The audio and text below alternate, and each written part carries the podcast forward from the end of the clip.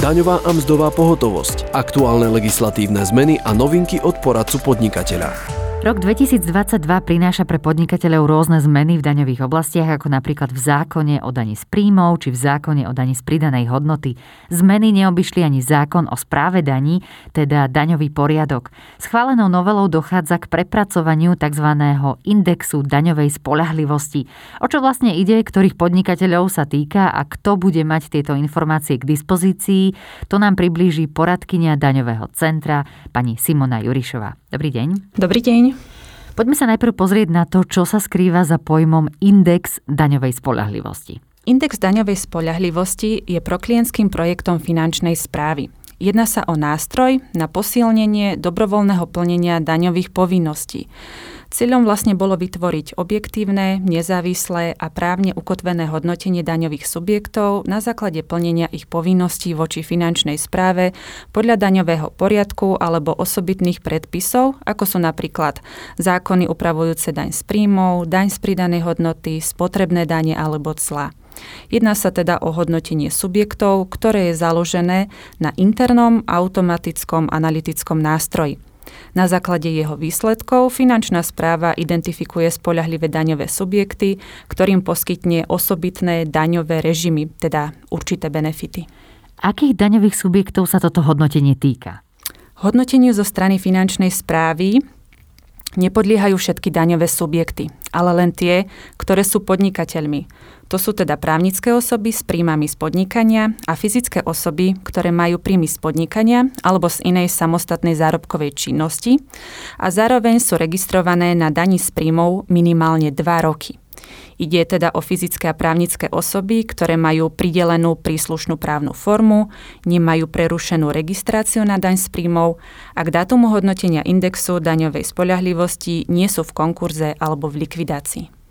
Jednou z noviniek, ktoré priniesla novela daňového poriadku, je to, že index daňovej spoľahlivosti bude verejne dostupný na webovej stránke finančnej správy, kedy bude index v informačných zoznamoch zverejnený a aká je tá najvýraznejšia zmena, ktorá sa ho týka. Index daňovej spoľahlivosti bude najneskôr verejne dostupný do tridsiateho júna roku dvetisícdvadsaťdva. Čo sa týka zmien v indexe daňovej spoľahlivosti, tak hodnotenie daňového subjektu bude nielen na základe plnenia si povinnosti voči finančnej správe, ako je napríklad dodržiavanie povinností, ktoré mu vyplývajú z daňového poriadku, či zo zákona o účtovníctve, zákona o daní z príjmov a podobne. Ale bude to aj od ekonomických ukazovateľov, ako je napríklad počet zamestnancov podnikateľa, výška jeho obratu a výsledok hospodárenia. Kedy sa daňový subjekt dozvie o svojom indexe daňovej spoľahlivosti a ako často bude prehodnocovaný? Daňový subjekt obdrží index daňovej spoľahlivosti do konca mesiaca, nasledujúceho po uplynutí dvoch rokov od konca roka, v ktorom bol daňový subjekt registrovaný na daň z príjmov. Prehodnocovanie indexu bude pravidelné, a to v intervaloch kalendárneho polroka. Pokiaľ k jeho zmene nedôjde, tak daňový úrad oznámenie zasielať nebude. Ako sa budú deliť daňové subjekty na účely indexu daňovej spoľahlivosti? Čiže existuje nejaká stupnica alebo škála spoľahlivosti? Čo tam bude uvedené pri tých subjektoch? O, daňové subjekty sa na účel indexu daňovej spoľahlivosti budú deliť na vysoko spoľahlivé, spoľahlivé, nespoľahlivé a nehodnotené. Čiže to bude také slovné označenie.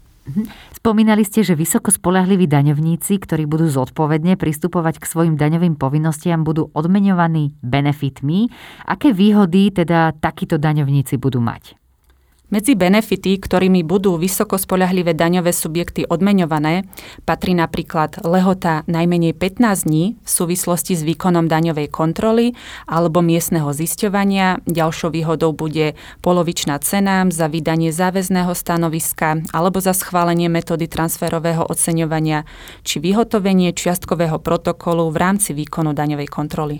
Kritéria pre určenie indexu daňovej spoľahlivosti ustanovuje všeobecne záväzný právny predpis, ktorým je vyhláška Ministerstva financií Slovenskej republiky o kritériách indexu daňovej spoľahlivosti. Podľa tejto vyhlášky sa index daňovej spoľahlivosti určí na základe určitých kritérií. O aké konkrétne kritéria sa jedná? No tých kritérií je viacero, ale keď spomeniem aspoň niektoré, tak je to napríklad plnenie povinnosti podať daňové priznanie v lehote podľa osobitných predpisov, ako teda napríklad daňového priznania k dani z príjmov, k dani z pridanej hodnoty alebo k spotrebným daniam, ďalej plnenie povinnosti podať súhrnný a kontrolný výkaz podľa zákona o dani z pridanej hodnoty, uvedenia dane v daňovom priznaní alebo v dodatočnom daňovom priznaní v správnej výške, ďalej zaplatenie alebo odvedenie dane alebo iného peňažného plnenia v ustanovenej lehote, plnenie povinností umožniť vykonanie daňovej kontroly a preukázať skutočnosti potrebné na správne zistenie dane, či plnenie povinností účtovných jednotiek podľa zákona o účtovníctve, za porušenie ktorých sa ukladajú pokuty. Daňový subjekt, ktorému bude doručené oznámenie o indexe daňovej spoľahlivosti, v ňom nájde uvedené benefity, na ktoré bol kvalifikovaný, ako aj to, aké kritéria sa posudzovali pri tejto kvalifikácii. Rovnaké informácie budú aj verejne dostupné na webe. Čo môže daňový subjekt urobiť, ak nebude súhlasiť s oznámením o indexe daňovej spoľahlivosti? Takýto subjekt môže podať námietku v lehote pätnásť dní od doručenia oznámenia, ktorá bude mať zároveň odkladný účinok. Námietka musí byť však riadne odôvodnená a daňový subjekt musí vedieť preukázať svoje tvrdenia.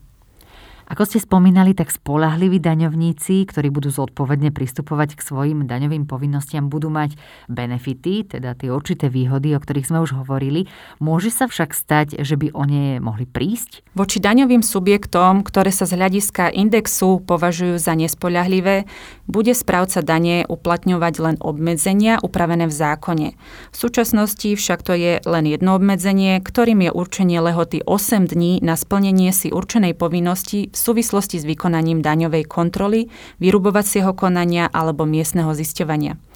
Na odôvodnenú žiadosť daňového subjektu možno túto lehotu aj primerane predĺžiť. A čo tí, ktorí boli v kategórii veľmi spoľahlivých alebo spoľahlivých, môžu sa aj oni nejakým spôsobom degradovať alebo prísť o tie svoje výhody?